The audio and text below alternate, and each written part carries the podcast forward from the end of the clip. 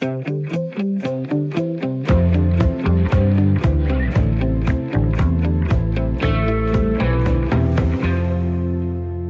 til det første af i alt tre påskeprogrammer med højdepunkter fra programmet Hjemmetid.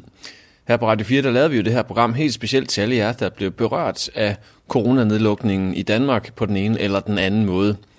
Og det har været et program fyldt med anbefalinger, gode råd, eksperimenter og meget andet, som forhåbentlig har inspireret jer til at få det bedste ud af tiden derhjemme.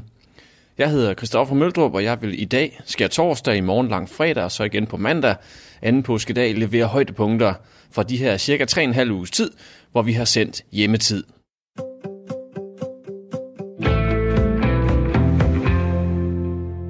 I den her time kommer vi til at kigge tilbage på nogle af de aktiviteter, der var og stadig er mulighed for at give sig i kast med. Et af de mest stillede spørgsmål de seneste uger har været, hvad skal jeg få tiden til at gå med, nu hvor jeg skal gå herhjemme?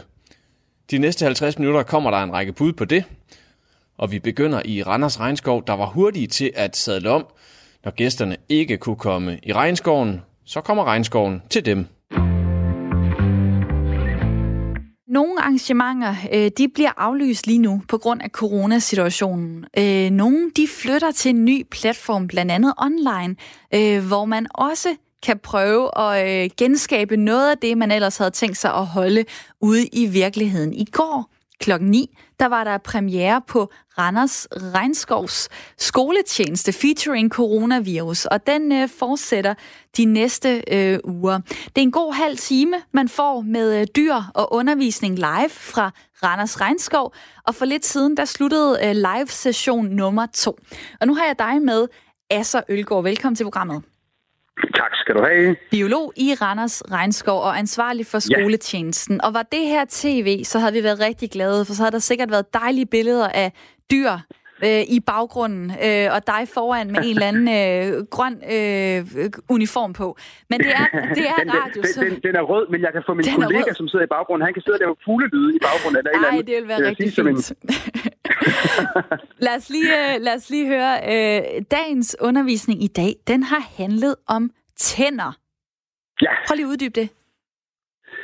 Jamen, øh, vi er i gang med en, øh, en serie lige nu.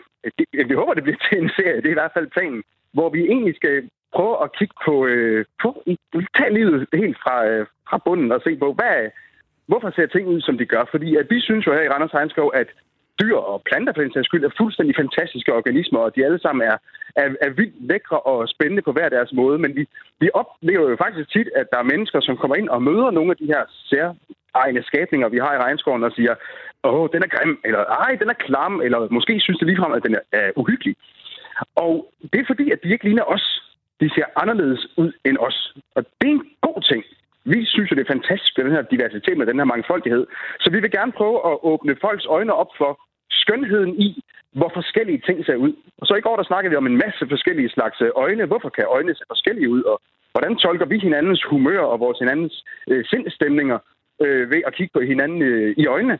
Og i dag, så har vi snakket om tænder og snakker om, hvad, hvad kan tænder bruges til af forskellige ting? Fordi at tænder, det, når man lærer om tænder, det skal jo ikke kun handle om, hvordan man holder dem rene. Det skal også handle om, hvad kan det bruges til? Der er giftslanger, som kan sprøjte gift ind i deres bytte, og der er flodheste, som kan bruge kæmpe store, sylesøde, skarpe tænder som svær, når de slås med hinanden. Og der, der er utrolig mange forskellige måder, tænder kan, kan fungere på. Så vi synes, vi vil gerne sætte folks eget liv sådan lidt i perspektiv ved at sætte naturens spejl op foran. Og det er det, vi prøver at gøre i vores, i vores online skoletjeneste her. Og går I så rundt i, øh, i regnskoven, øh, og øh, hvis man må kalde det, altså går, går I rundt og, øh, og, og bruger dyrene, eller tager dem frem, ellers er det, er det sådan mere klassisk forstand med øh, en tavle bagved og tegne lidt og sådan noget? Vi har ikke brugt vores tavle endnu, men, men vi står nede i vores øh, skolestue. De fleste folk kender selvfølgelig Randers Regnskov fra vores udstilling. Et sted, hvor man kommer hen og bruger nogle dejlige timer og går rundt og møder nogle, øh, nogle, nogle lækre dyr. Men vi har jo også et ret væsentligt del af vores virke, som er, at vi har en skoletjeneste og et skoletjeneste lokale, hvor skolebørn fra hele landet kommer ind og får, øh, og får undervisning. Og det er så her, vi vælger at sende fra øh, her nu og, øh, og fortæller en, om, om en masse og viser masser af levende dyr med, som vi tager med ind i vores lille intimistisk opbyggede studie, øh, og viser dem frem og viser øh, skeletter frem, og hvad der ellers må være. Det kan godt være, at vi på et tidspunkt går ud i kuplerne, men for nu, der handler det ikke om at vise rundt i Randers Regnskov, det handler om at vise rundt i biologiens verden. Hvor mange har set med indtil nu? Jamen, altså, vi, vi har jo været... Vi har været ret blown away over, hvor mange der faktisk har kigget med. Vi har sendt live på Randers Regnskov Facebook-side mange gange, og nogle gange så kan det være, at det går rigtig godt, og så er der tre hundrede, der kigger med. Øhm, I dag peakede det på syvogtyve tusind. Wow! så, øhm, og, det... og, og, og vi kan jo se på de fantastiske, der er utrolig mange skønne kommentarer, som folk de skriver og siger hej, og, og langt de fleste af dem, der lyder det til, at der sidder minimum to sammen, så vi vil lige kigge hinanden i øjnene, Brian, min kollega og jeg, som, som jeg laver det sammen med, og sagt, hvis det står til troende, at der sidder i gennemsnit de to personer og kigger med for deres Facebook-profil, så har vi lige lavet biologiundervisning til en gruppe mennesker, der svarer til en Coldplay-koncert i parken. Det er fedt. Jamen, hvor er det, hvor er det dejligt at og, høre, at det og, også og kan noget. Og vi får lov til at blæse naturbegejstring ud i hovedet, som om det var en rockkoncert. Bare det er fedt. Dejligt at få så meget begejstring også øh, her ind i radioen. Assa Ølgaard, øh, biolog i øh, Randers Regnskov og ansvarlig for skoletjenesten. Og det er på, øh, på Facebook klokken ni til ni tredive hver dag, ikke? At man kan blive klogere. Det er stort set øh, det, der er planen. Vi ved jo ikke, hvad der sker, hvis nu øh, enten Brian og jeg bliver coronaramt, så ved vi ikke helt, hvad vi gør. Men, men planen er, at så længe, øh, så længe det, det er muligt, så, øh, så sender vi det live i den her periode her, mens øh, skolerne er lukket. Du lytter til Radio fire. Rigtig mange virksomheder har store udfordringer i øjeblikket, men der er lyspunkter i en ellers meget trist og vanskelig tid for de mange virksomheder. En af dem er virksomheden ViSSEVASSE, der leverer et af de produkter, der nærmest er blevet indbegrebet af god hjemmetid, nemlig puslespil. Nu vil jeg gerne sige hej til dig, Dorte Mathiesen. Hej Camilla. Hej. Du har opstartet virksomheden ViSSEVASSE, som mest er kendt for at lave plakater med forskellige Danmarks motiver i sådan nogle meget særlig øh, genkendelig grafisk stil. Og I har lavet sådan nogle byplakater, ja. Blandt andet, hvor der står ja. Odense eller Esbjerg. Og så er der sådan et genkendeligt motiv fra byen. Jeg ved ikke, om det øh, får billeder frem på nethinden hos folk derude. Det er det, jeg håber på. Ellers yeah. vil jeg ikke stå og sige det. Øh, men altså, de plakater, som, som I øh, har lavet, det er dem, I plejer at tjene penge på. Det har I gjort de sidste yeah. syv år. Nu det er det noget helt andet. Det er den her, der, yeah. der sælger. Altså, what det, is det it? Faktisk, what is it?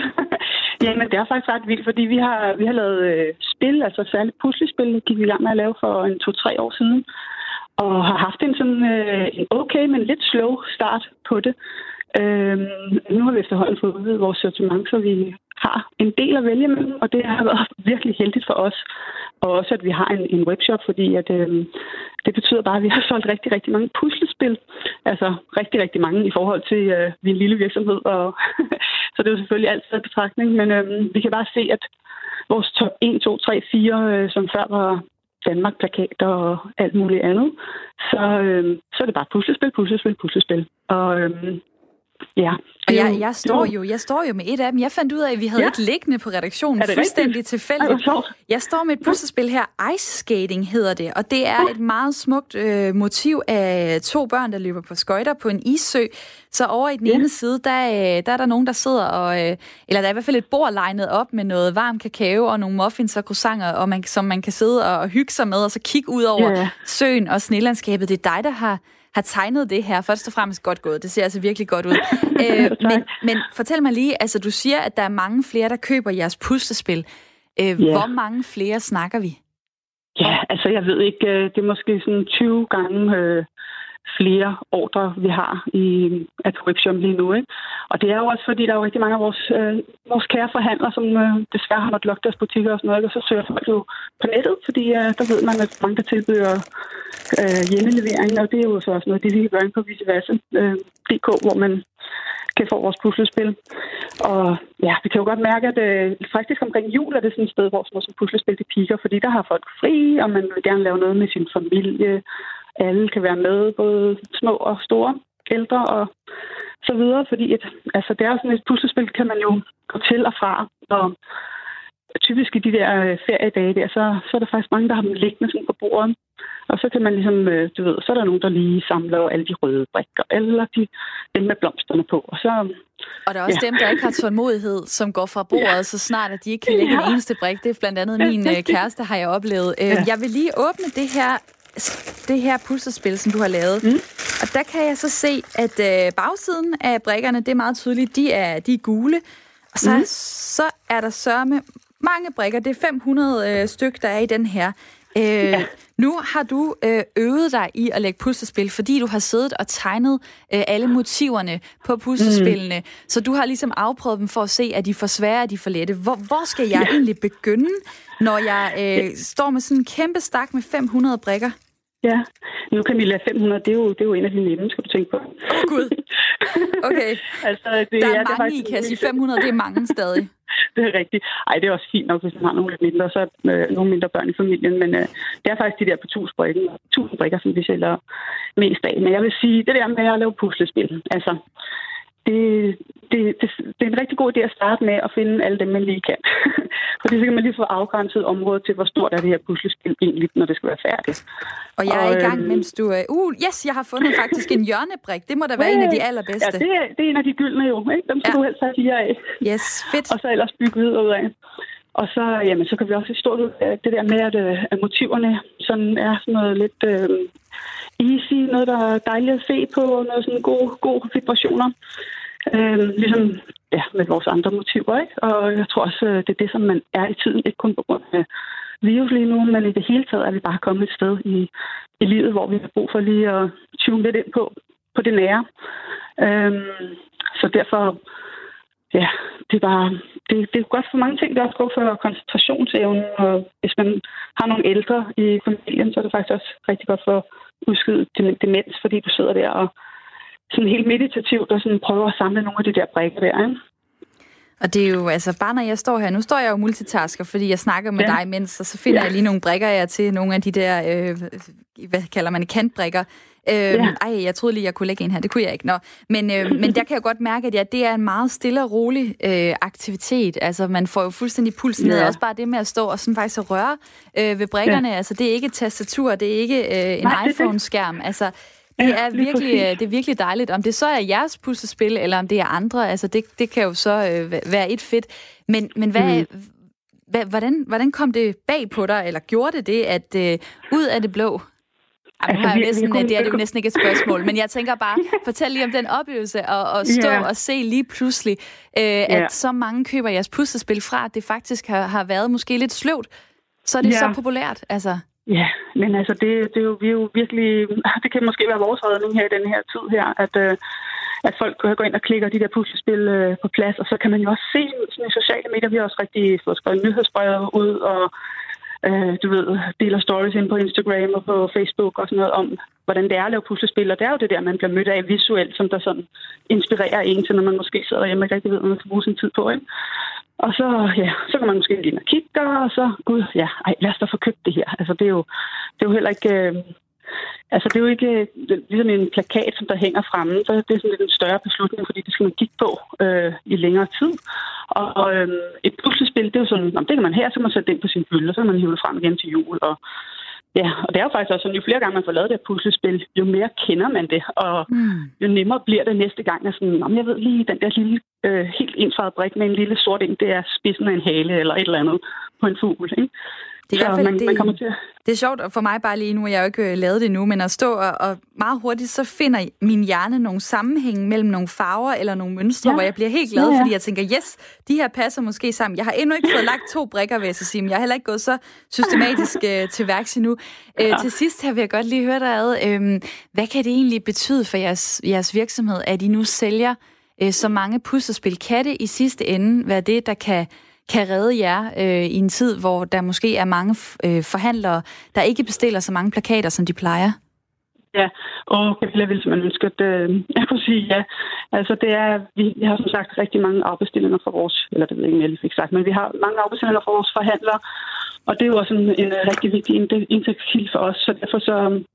Jamen, vi er bare så glade for, for nettet i den her tid her, at, øh, at det kan lade sig gøre. Det er der, man kan sende direkte hjem til folk, uden at de behøver sig skulle ned på posthuset og hente og sådan noget. Så øhm, ja, vi har sendt nogle kollegaer hjem på ferie, som mange andre virksomheder også har. Så det er jo en lille familie, som her, mig og min mand og, og vores datter, sådan, som der, der klarer øh, strabasserne lige nu. Mm. Og øhm, ja, så håber vi bare at krydse fingre. Og håber i det mindste, at øh, folk de godt kan lide at kigge på vores motiver, og at det lige får stressniveauet lidt ned. Hvis, øh, hvis det her ikke var en coronatid, så vil jeg sige, så skulle vi på redaktionen lægge det her og, og tage det som en samarbejdsøvelse. Men nu tror jeg bare, det bliver mig, der, der tager det ja. der hjem og giver det et skud. Øh, Dorte, tak fordi at, øh, jeg måtte ringe til dig. Jamen, det var da bare så dejligt at snakke med dig. I lige måde. Hej, hej.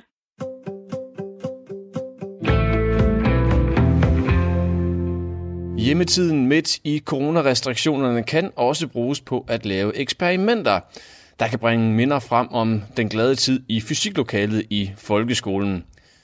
Til det eksperiment, vi skal i gang med lige nu, der skal du bruge en ble, så jeg håber, det er en børnefamilie eller andre, der har sådan en ved hånden, et glas vand og så gerne et øh, tomt glas ved siden af, så man kan hælde en lille del af vandet over i i løbet af det her eksperiment. William Meisinger lader sig guide igennem eksperimentet, som gymnasielærer Kasper Bertelsen fra Testoteket står for. Grunden til, at vi laver et forsøg sammen, det er fordi, jeg tænker, at når man er alene hjemme med eksempelvis sine børn, så, er det, så, så, så kunne det måske godt være meget fedt at, at, at lave noget, sådan aktivere dem lidt, så de ikke bare sidder foran computeren eller Netflix hele dagen. Og det synes jeg, min mor var meget god til. Nu er turen så kommet til dig. Nu skal du fortælle mig, hvad det er, jeg skal gøre. Fordi at, mens du lige fortæller det, så vender man lige om, for jeg har en ble og et glas vand. Du har en ble og et glas vand. Det er perfekt. Så har du gjort det, du skulle på forhånd. Så, så det, du siger til mig, det er, at jeg skal agere din mor simpelthen nu og, øh, og, og underholde dig, ligesom som dengang du var barn. Ja, det skal jeg. Altså, det, jeg plejede ja. at få noget slik for enden af skattejagten. Det, det, det ved jeg ikke lige, hvordan det er. Jeg kan fortælle så meget. Bleen er ikke brugt. Okay, det er jeg også rigtig glad for. Det var også en del af instruktionerne, at, at det skulle være en ny ble. Ja. Ja. Og det er jeg glad for, øh, især på din vegne. Men øh, vi skal jo, som du siger, lave et øh, naturvidenskabeligt eksperiment.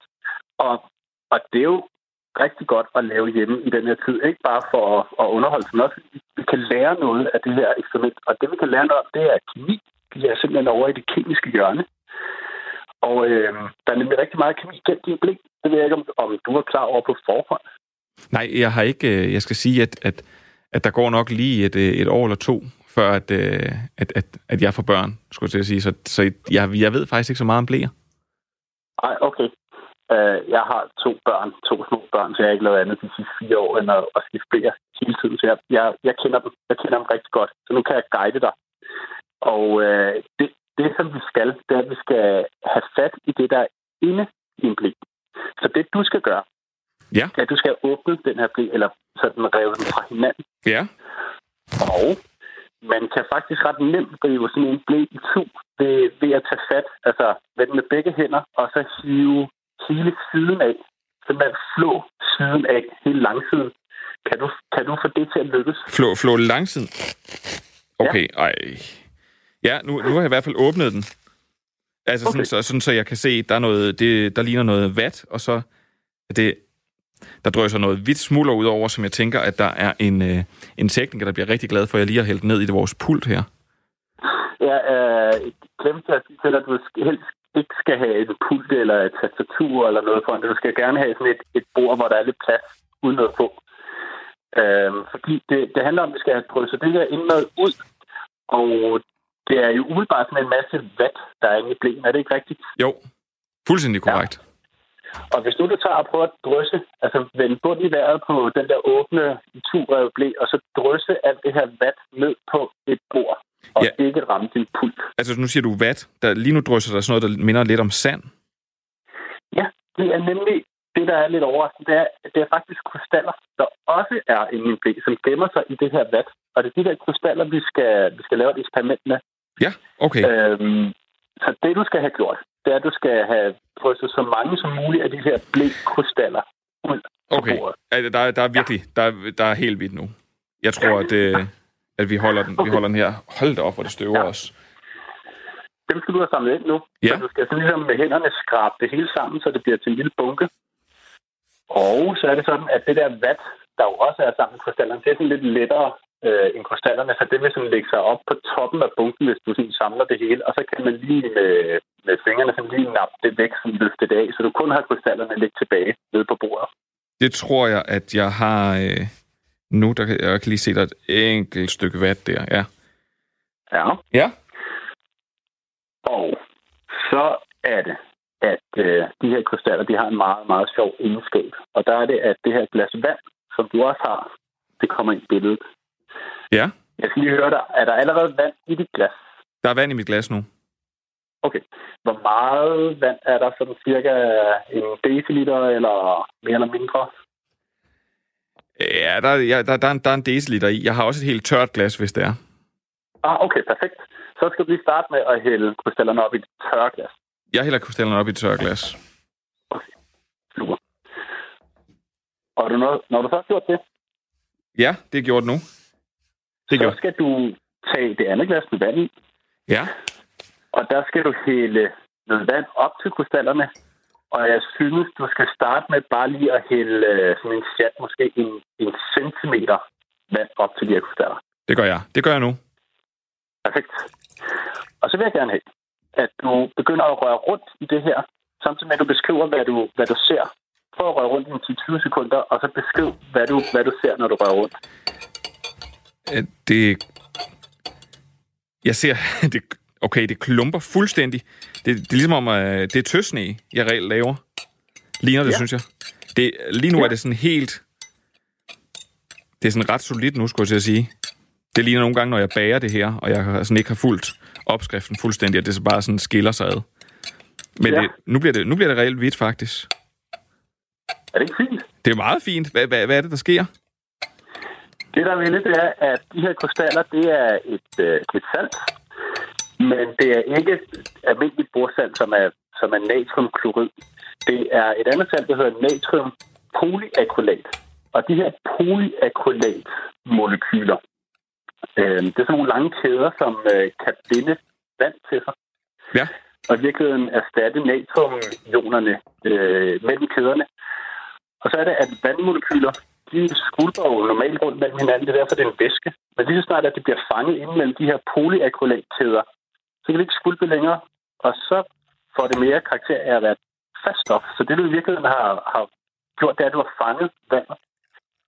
Okay. I de her polyakrylatkæder. Og nu har jeg lige prøvet at hælde mere vand i. Så det, det der faktisk sker, det er, at, at det, vi leger, jeg står og hælder ned i, det er tis. Og det er sådan set det, der ja, sker i en blæ normalt. Det er det, der sker i blæreklamerne, når de hælder vand. Ja, så plejer det at være sådan noget blåt vand, man, man hælder op i blæen, og så, og så drypper det ikke. Men det er jo fantastisk. Øh, altså sådan en blæ, det, det, det kan jeg fortælle dig. Der kan, kan være meget til at sige, uden at det løber ud af den, uden at den drypper og så videre. Og det er simpelthen fordi, at de her krystaller, de ligger derinde og fanger alt babytisser. Øhm, så, så, hvis man, så, hvis man, så hvis man har en, en blæ derhjemme, ja. Hvad enten er til voksne eller til børn, Så, øh, så foreslår du simpelthen, at man gør det her, hvor man flår den op for at drysse de her krystaller ud. Og så... Øh, ja, altså, hvis du kan, hvis du kan undvære blæen. Hvis du er til over, skal jeg sige. Ellers så vil jeg hellere... Ja, jeg synes, ja. Ja, så kan man selvfølgelig bruge den på den måde. Men simpelthen at vise sine børn, hvad er det, der sker nede i blæen. Ja, og så kan man lave noget om kemi. Og noget om polymerer. Det er i virkeligheden en, øh, altså en polymer, den her polyakrylat, som øh, man kalder for et sapstof. Et super absorberende polymerstof, som kan fange de her vandmolekyler. Og øh, måske så kender du samme koncept fra, fra sådan nogle vandperler. Kender du sådan nogle, man kan købe i blomsterhandleren? Ja, ja, de, kan, de, ja. Kan, de, de kan gøre det samme. De kan gøre præcis det samme, når man kan lægge ned i uh, sin urtepotte, jorden i sine uh, potteplanter derhjemme. Når man så vander potten, så, uh, så gemmer vandet sig ind i de her vandperler, bliver frigivet langsomt til ens potteplante, og så er man fri for vandet så tit. Meget, meget smart egenskab. Fornemt. Og det er præcis det samme, som der sker i blæen. Kasper, jeg bliver simpelthen nødt til at smide dig af nu og sige tusind tak, fordi jeg har en, en sang, jeg skal nå at spille for en lytter. Og så vil jeg sige, at Kasper Bertelsen naturvidenskabsformidler på Testoteket og gymnasielærer. Og på Testoteket kan man, kan man gå ind og se en masse fede forsøg. Er det rigtigt forstået? Det er fuldstændig rigtigt forstået. Det er en hjemmeside med et hav hundredvis af forskellige forsøg, man kan lave derhjemme her i, i hjemmetiden. Det er i orden. Tusind tak til dig, Kasper. Selv tak.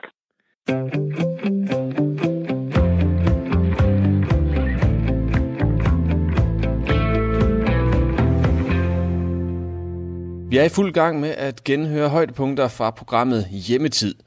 Mit navn er Christoffer Møldrup, og her i anden halvdel skal vi også have inspiration til, hvad man kan få tiden til at gå med midt i coronanedlukningen af Danmark. Podcast kommer i rigtig mange udgaver og med rigtig meget forskelligt indhold. Adrian Adler Petersen ved en hel masse om podcasts, og derfor er det lige netop ham, som vært Camilla Due gerne vil have anbefalinger fra. Noget af det, som jeg af og til tænker på, det er, hvor meget ens liv kan forandre sig, hvis man bliver bidt af et eller andet og får det gjort til en vane. For eksempel det at sylte noget, det kan også være, hvis man er begyndt at køre mountainbike, jamen så gør man det, og så begynder man at gøre det jævnligt, og så er det som om, man altid jo kun har kørt på mountainbike. Eller man begynder at læse e-bøger, og så gør man næsten kun det, og tager ikke på biblioteket, som man engang gjorde. På samme måde har jeg det med podcast. Det er noget, man ligesom skal komme i gang med og få taget, øh, få taget hul på, fordi så kan man høre så mange fantastiske programmer, dejlig radio, hver eneste dag, og sluge den ene øh, radioserie efter den anden, ligesom at man øh, ser serier øh, i et væk på for eksempel Netflix eller H B O. Og særligt her i hjemmetiden, så giver det god mening, at øh, vi putter noget i ørerne, når vi går ud for at få noget frisk luft, når vi lurer i, i haven, eller gør rent, eller når vi er træt af, at øh, børnene larmer for meget øh, på alt for lidt øh, plads. Det smarte ved podcast, det er jo, at man kan høre dem, når man vil. Altså, man skal ikke sidde og vente på, at klokken bliver ni eller fjorten, øh, for at ens yndlingsprogram kommer på. Podcast, de ligger klar til at blive afspillet hele tiden, inde på nettet på en hjemmeside, eller i en app på øh, din tablet eller telefon. Og nu skal vi så høre, hvilke podcasts, der kunne være rigtig gode at sætte på. Derfor så har jeg taget kontakt til dig, Adrian. Hej med dig. Hej med dig. Adrian Adler Petersen, du er toogtredive år, og du er en del af podcastkollektivet Kontrafaj, og du er et meget dygtigt radiopodcastmenneske. Du har lavet podcastserien Et Langsomt Mor, som sidste år blev kåret til årets fortællinger, som vandt sølv ved Prix Europa, der er et internationalt radioprisuddelingsshow. Og du mener, at der er tre guldaldre inden for radio, og vi er i den tredje nu, men tag os lige igennem de gode perioder, som du kan se for dig. Ja, helt sikkert. Altså, jeg tror, at medieforskere, de vil nok sige, at vi befinder os i radioens anden guldalder øh, i virkeligheden. Øhm, altså, den første, det var dengang under monopolet. Folk havde ikke fjernsyn. Det her havde bunende budgetter til montager, radiodrama og alt sådan noget. Øhm, den anden, det skulle så være i dag, hvor podcastmediet ligesom har givet æderen fri til alle, som har en mikrofon og en computer. Og øhm, hvad det hedder, forbruget af radio, den stiger jo bare markant år for år, efter mange øh, år i træk at være gået ned før, ikke også? Øhm, men det hedder, det skaber jo sådan en åbning for utrolig mange mennesker, som, øh, som mig, som brænder for at fortælle historier, men som i mange tilfælde har en helt anden tilgang end den journalistiske. Og det har bare kastet utrolig mange fantastiske podcast-dokumentarserier øh, af sig her de senere år. Men nu, jeg har nemlig, øh, jeg mener jo også, at der er tre. Øh, og det, det er jo fordi, vi har snakket om det før, at du siger tre.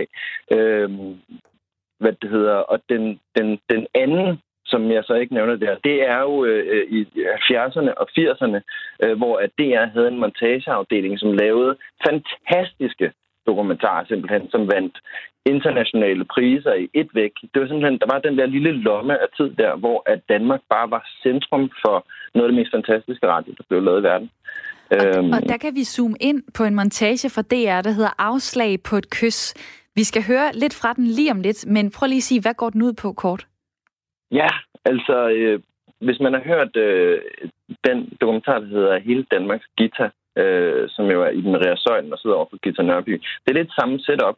Vi, er, vi sidder i et kolonierhus i, øh, hvad det hedder, tæt ved landingsbanen i Kastrup, hvor en, en lettere alkoholiseret læge sidder over for en reporter. Og han, han, er, han, han er en lille smule forgabt i den her reporter. Så der, der udspiller sig sådan en indestængt kærlighedshistorie øh, imellem de her to mennesker. Så vi bruger en time i selskab med de to i et kolonierhus. Det er meget, meget, meget stilfærdigt, men det er et kæmpe drama alligevel.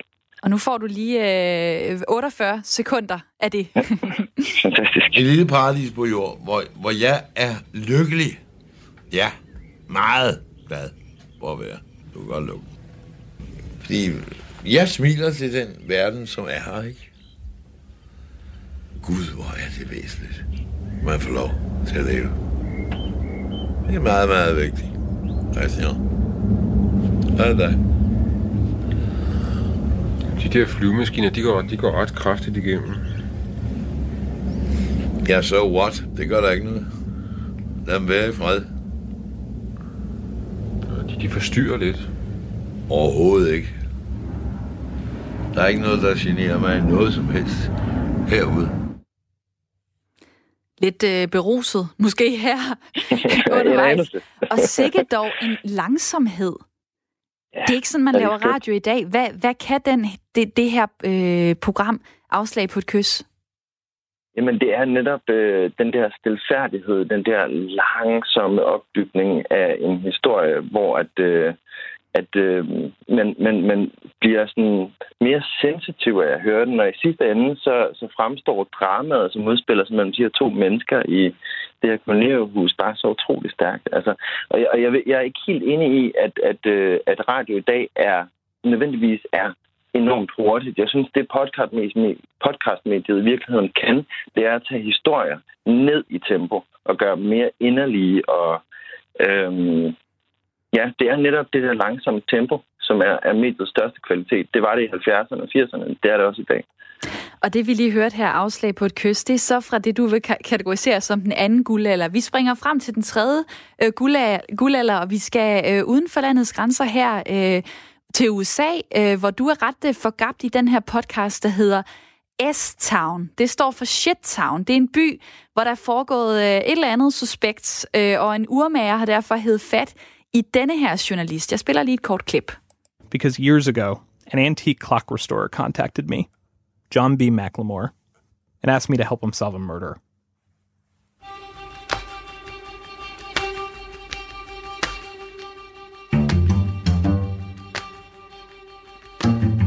Something's happened.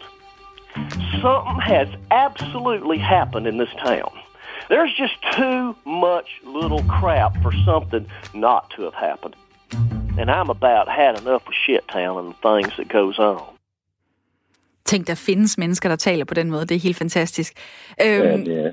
Uden at afsløre alt for meget, hvad er det for en historie, man får i podcastserien S-Town?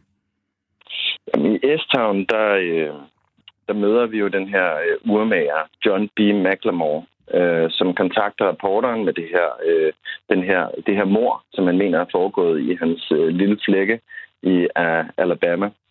Øhm, det viser sig ret hurtigt, at, øh, at den her historie, den ikke handler om det mord, øh, men at den handler om urmageren John B. McLemore. Øhm, og øh, han er simpelthen en, en, en person, som er værd at bruge de her, jeg mener, det er seks eller syv afsnit af en halv time. Og, og, og, og når det er færdigt, når man har brugt en, øh, tre og en halv time på at forstå den her mand, så har man kun lige krasset i overfladen.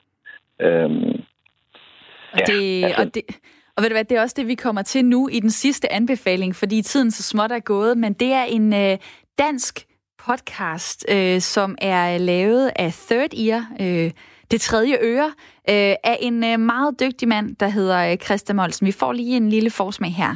Jeg har haft den samme drøm rigtig mange gange i løbet af de sidste par år. Det er en drøm om det sted, jeg kommer fra. Brædstrup. En lille by. tre tusind indbyggere midt i Jylland. Jeg har ikke været der i lang tid, men jeg bliver ved med at tage tilbage dertil i mine drømme. Det er som om, at selve byen kalder mig tilbage. Drømmene handler altid om det samme. Jeg skal et eller andet vigtigt i Brædstrup. Der er noget, jeg skal have ordnet. Noget, der ikke er, som det skal være. Og det er En forstad til mørket, hedder det her afsnit. Hvad ja. er det, øh, som Christian Mølsen kan finde ud af her i dansk jamen, altså, podcast? Jamen altså, når man taler om podcast i Danmark, så kan man ikke komme udenom Third Ear. Altså, det er dem, der har været bannerfører for den her sådan, anden eller tredje guldalder, eller efter hvordan man definerer det. Øhm, hvad det hedder, øh, mange har måske øh, haft deres podcastdebut til Kvinden med den tunge kuffert eller nogle af deres nye produktioner, men de har et kæmpe bagkatalog. Og En forstad til mørket adskiller sig lidt fra de andre, fordi at, øh, det er sådan en meget personlig historie, som, som øh, Christoffer Møldrup tager fat i.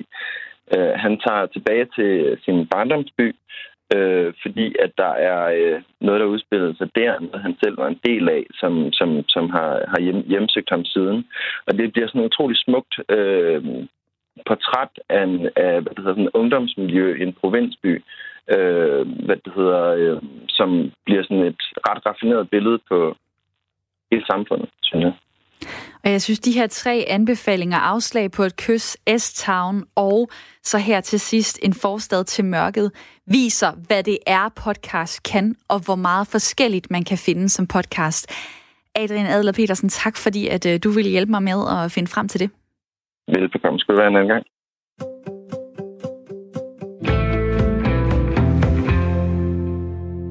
Fra podcast går vi et analogt skridt bagud, kan man godt sige, for selvom både podcast og ikke mindst lydbøger vender frem, så er der stadig gode gammeldags bogmesser, hvor bogentusiaster med hang til en god historie kan studere en udprintet og indbundet bog med dertilhørende forsidebillede.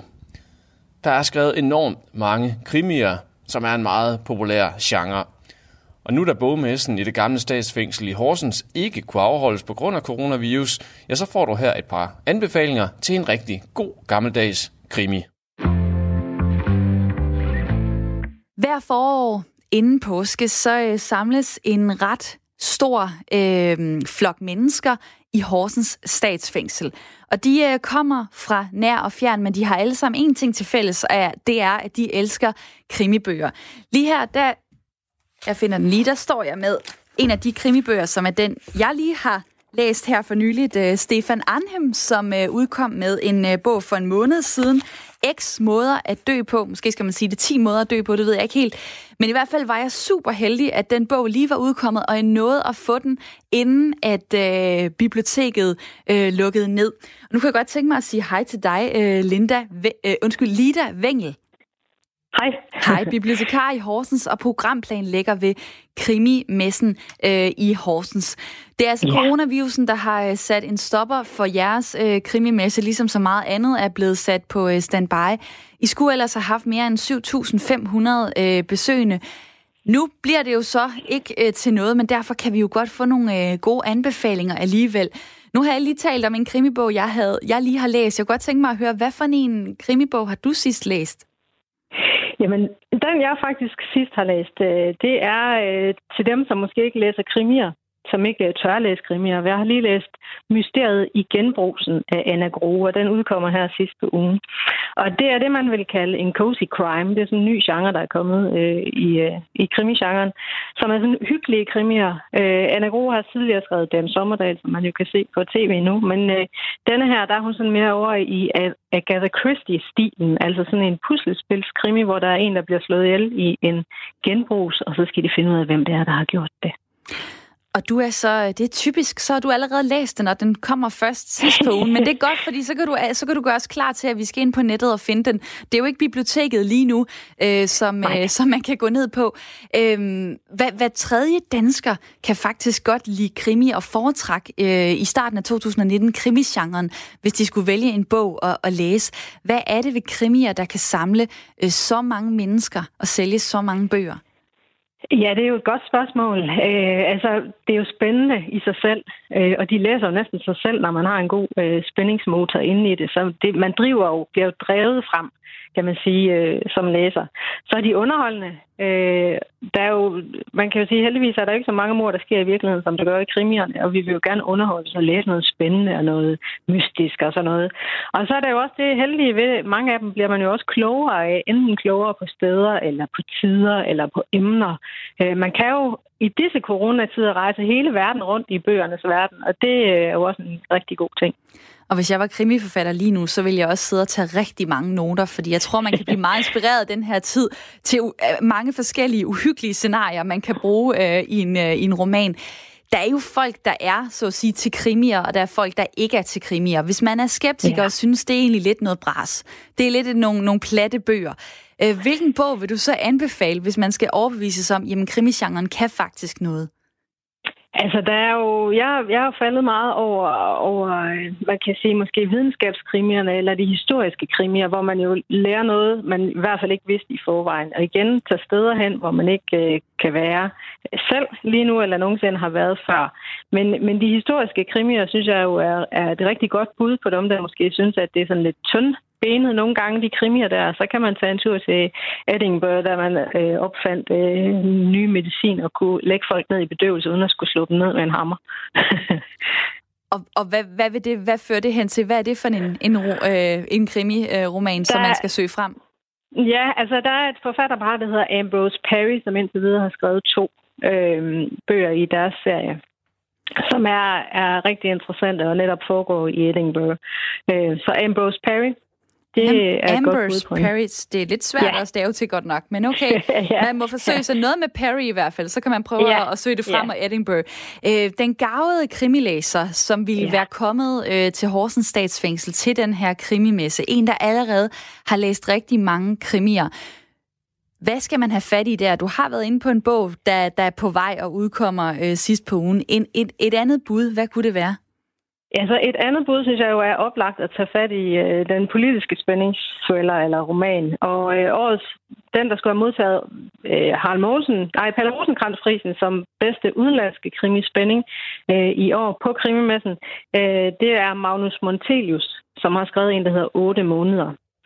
Og øh, der, er, øh, der er en udfordring med at finde en ny udenrigsminister i Sverige, fordi han er blevet taget med bukserne nede, ham de har.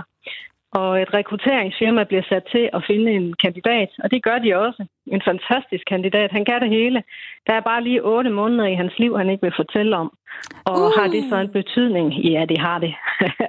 Det er en sindssygt god, og den læner sig jo rigtig meget op af det, vi også kan, og har rigtig mange dygtige forfattere i Danmark til den der politiske spændingsroman. Så hvis man er fan af Leif Davidsen for eksempel, eller Mogens Blom, eller Morten Hesseldal, eller Niels Krause-Kjær, eller Peter Mogensen, for at nævne en, en lang række danske, så øh, er det altså også værd at give øh, Magnus Montelius et skud her, fordi han skriver altså virkelig, virkelig godt.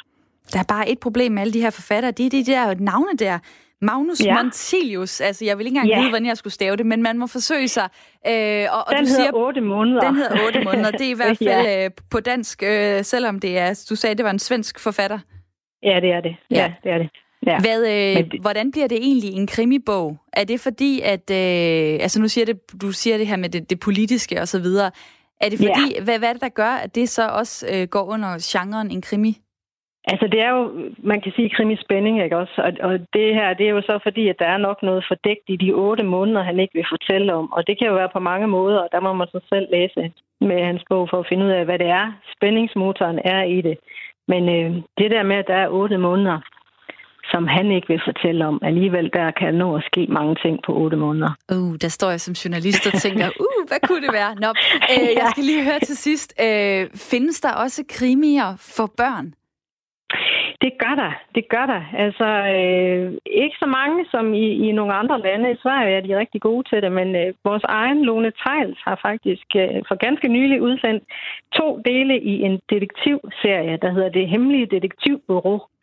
Øh, og så det er fra ni år cirka, så der er sådan en fornyelse af det, og det håber jeg altså, de er rigtig søde, kan man sige, og kan sagtens læses, hvis man er ni år, eller man kan få det læst højt nu her, hvor vi har lidt bedre tid til det også, måske. Så Lone Theils, Det Hemmelige... Ja, serien hedder Det Hemmelige Detektivbureau, og den første hedder Dræberfiskenes Skat. Og det var da nogle rigtig mange dejlige bud, vi nåede omkring her, Lida Wengel. Ja. Tak, fordi du var med. Det var så let. Du lytter til Radio fire. Selvom du bliver hjemme i privaten og ikke inviterer andre på besøg, så kan der sagtens komme ubudne gæster. Myrerne. De små irriterende insekter kigger nemlig forbi, lige når det passer dem. Og det er et fascinerende besøg, hvis du spørger Joachim Offenberg. Derfor får du ikke en guide til at udrydde myrerne her til sidst i programmet, men derimod en mulighed for at blive lige så fascineret af dem, som Joachim er. Det er forår, og øh, solen heldigvis begynder at skinne, og den varmer vores altaner op, huse og terrasser. Og så starter det her jo også.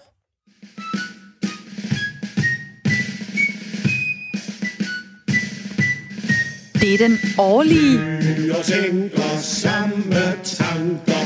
Vi gør alt, hvad der bliver sagt. Vores myer hjerter banker altid i den samme takt.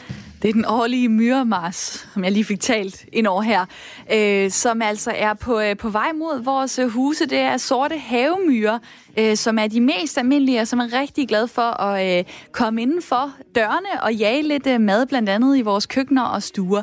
Det er jo bare ikke altid lige sjovt for, øh, for dem, det går ud over. De fleste vil prøve at øh, banke dem ihjel, trampe dem ned, måske købe de her små grønne øh, myredåser med gift i for at komme af med dem. Men det er ikke sådan, du gør, Joachim Offenberg. Velkommen til programmet.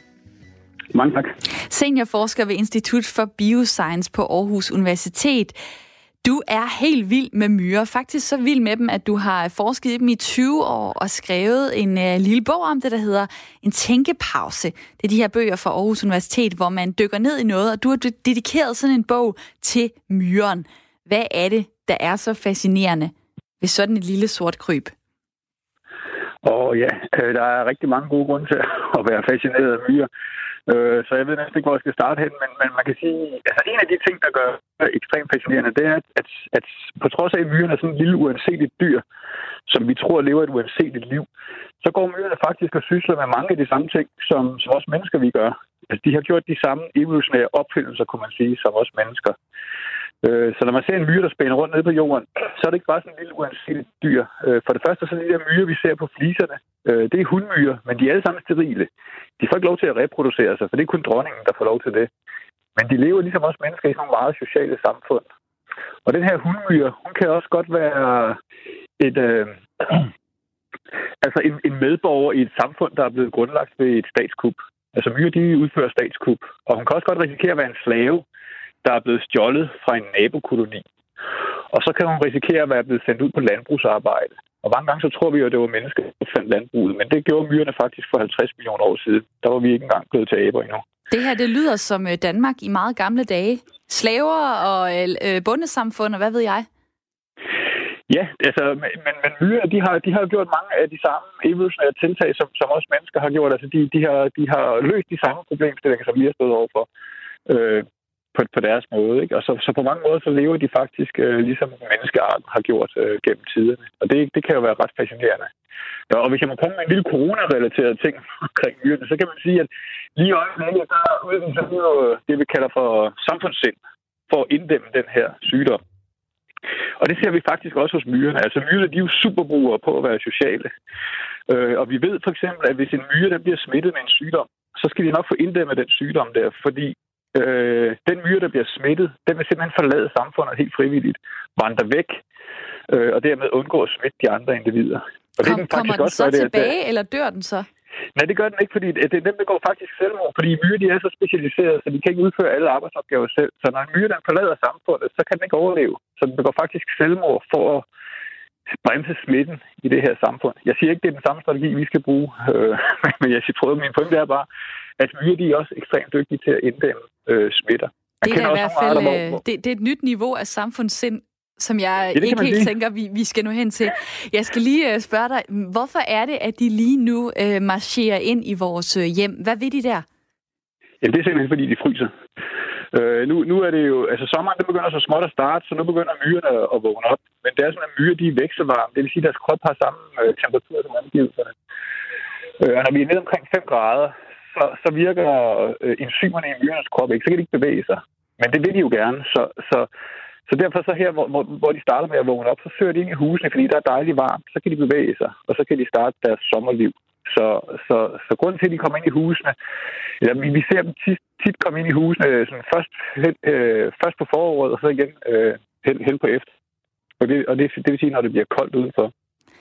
Så det er simpelthen varmen, de søger. Og så kan det jo være, at de møder den her. En flad hånd, der lige øh, gokker dem godt ud af den, og måske dræber dem. Hvis man, hvis man ikke har lyst til at slå dem ihjel, men tænker, jeg vil bare føre dem ud af huset, kan man undgå det? Eller er den eneste måde at, at få stoppet, at man har myrer rundt i, i alle brødposerne osv., at slå dem ihjel? Det er i hvert fald meget, meget, meget svært at holde dem ude. Altså os, der arbejder med myrer, så daglig, vi kalder dem jo biologiens houdinier. Altså de kan bryde ud af en hvilken som helst forsøgsopstilling. Øh, og, og på samme måde, så kan de også bryde ind i et hvilket som helst hus. Den mindste livsbræk, øh, så kommer de ind. Og de vil søge ind, så længe de kan få varmen derinde. Så altså, den, den, den bedste strategi, det vil være at varme haven op, men det er nok en lidt dyr, dyr måde at gøre det på. Nu hvor du er så myrefascineret, er det sådan noget, du kunne finde på, altså, eller hvor langt vil du gå for ikke at, øh, at skade myrer? Altså, jeg vil gå rigtig langt. jeg, jeg, altså, det, men det er fordi, hvis man, altså, hvis man har studeret myrer i mange år, så har man jo et helt andet billede af, hvad en myre den egentlig er. Altså, for de fleste mennesker, så er det bare sådan en lille sort en, der spænder rundt og er helt uanselig. Men når man har studeret dem og, og, og kender til det der liv, de lever ned under fliserne, altså at, at de, de dyrker landbrug, og de øh, tager slaver, og de begår statskup, og de er faktisk også kannibaler. Og, altså, så, så får man jo et helt nyt syn på, hvad den her myre egentlig er. Og så, og så kan man ende med at blive fascineret af den, i stedet for at lade sig blive irriteret af den. Øh, og jeg tror, det er det punkt, jeg er nået til ved at have, have har læst så meget og studeret de her myrer ja, igennem mange år. Ja, og lige til sidst, øh, så bliver jeg nødt til at vide, hvordan øh, blev du egentlig øh, optaget af, at det var det, du blandt andet skulle bruge dit liv på, myrer? Ja, jeg kan ikke... Altså, jeg har jo læst biologi op på Aarhus Universitet, og i løbet af biologistudiet, så møder man jo alle de her spændende organismer, der findes i den her verden. Øh, og pludselig, og man startede sådan med at være interesseret i nogle store dyr. Jeg, jeg voksede op i Greenpeace-generationen, så jeg var meget interesseret i hvaler. Men, men på et eller andet tidspunkt i studiet, så møder jeg de små dyr øh, herunder myrerne, og, og, og, og mange gange så ser man altså, at de her insekter, de her ganske små dyr, de lever nogle, altså nogle, nogle liv, der faktisk er mere spændende, end det de store dyr gør. Øh, så, så, så det var der, jeg faldt på halen over det her, tror jeg, at, altså, at der er de her mange, mange, mange fascinerende historier omkring øh, myrerne. Og al den øh, viden og fascination, du har... Adam, har du så samlet en bog, en uh, tænkepausebog om myrer. Den kan man jo læse, hvis man også synes ligesom mig, at det her det var vildt spændende. Uh, Joachim Offenberg, tak fordi du var med. Du lytter til Radio fire.